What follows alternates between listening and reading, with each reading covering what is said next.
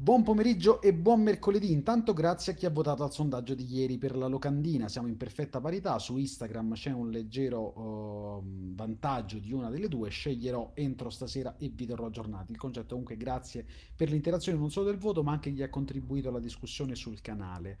La nota vocale di oggi però è eh, finalizzata a uno scopo molto preciso. Mi serve una mano. Devo realizzare due reportage e devo costruire la base relazionale che mi permetta di realizzarli. Eh, sempre per senza filtro, il numero di luglio sarà sul turismo. Il primo, è, il primo dei due reportage è un parallelismo tra un ristorante di tipo taverna trattoria contro un ristorante invece stellato. Il Covid ha eh, ampliato o invece ha appiattito le differenze che ci sono tra queste due categorie e nel modo di lavorare all'interno di queste due categorie.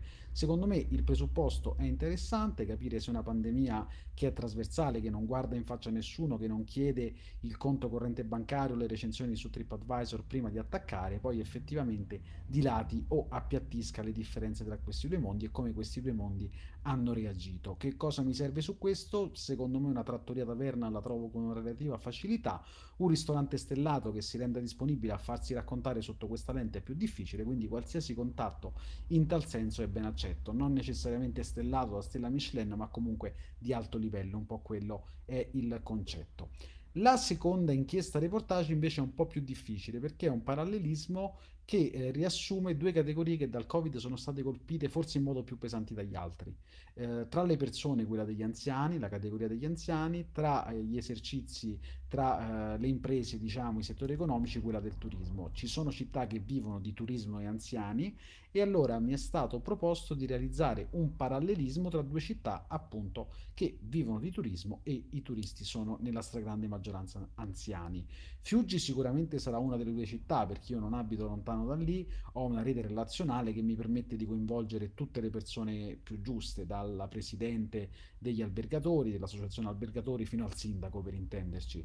Manca però l'altra sponda, quindi che sia Chianciano, che sia Montecatini, mi piacerebbe andare lì e non essere il signor nessuno che deve trovarsi i contatti in loco, ma arrivare già con un minimo di calendario fatto. Quindi se conosci albergatori, ristoratori, il cugino del sindaco e ti va di condividermi questo link, te ne sono grato perché appunto vorrei strutturare tutto al meglio. Non ho idea del mezzo con il quale affronterò questa cosa, potrebbe essere solo testuale, potrebbe essere testuale fotografica o potrebbe essere video, ancora non lo so, devo ragionarci un attimino su in base a questa, questa fase, chiamiamola di pre-produzione, però sto cominciando a mettere la penna sul foglio e perlomeno a organizzare lo schema. Quindi se ti va di condividere o un contatto inerente alla seconda inchiesta, quella sul parallelismo città termali, o invece quella sul uh, confronto tra taverne, trattorie e ristoranti stellati, ovviamente te ne sono grato. Nel caso tu non abbia questi contatti, ti sono comunque grato se sei arrivato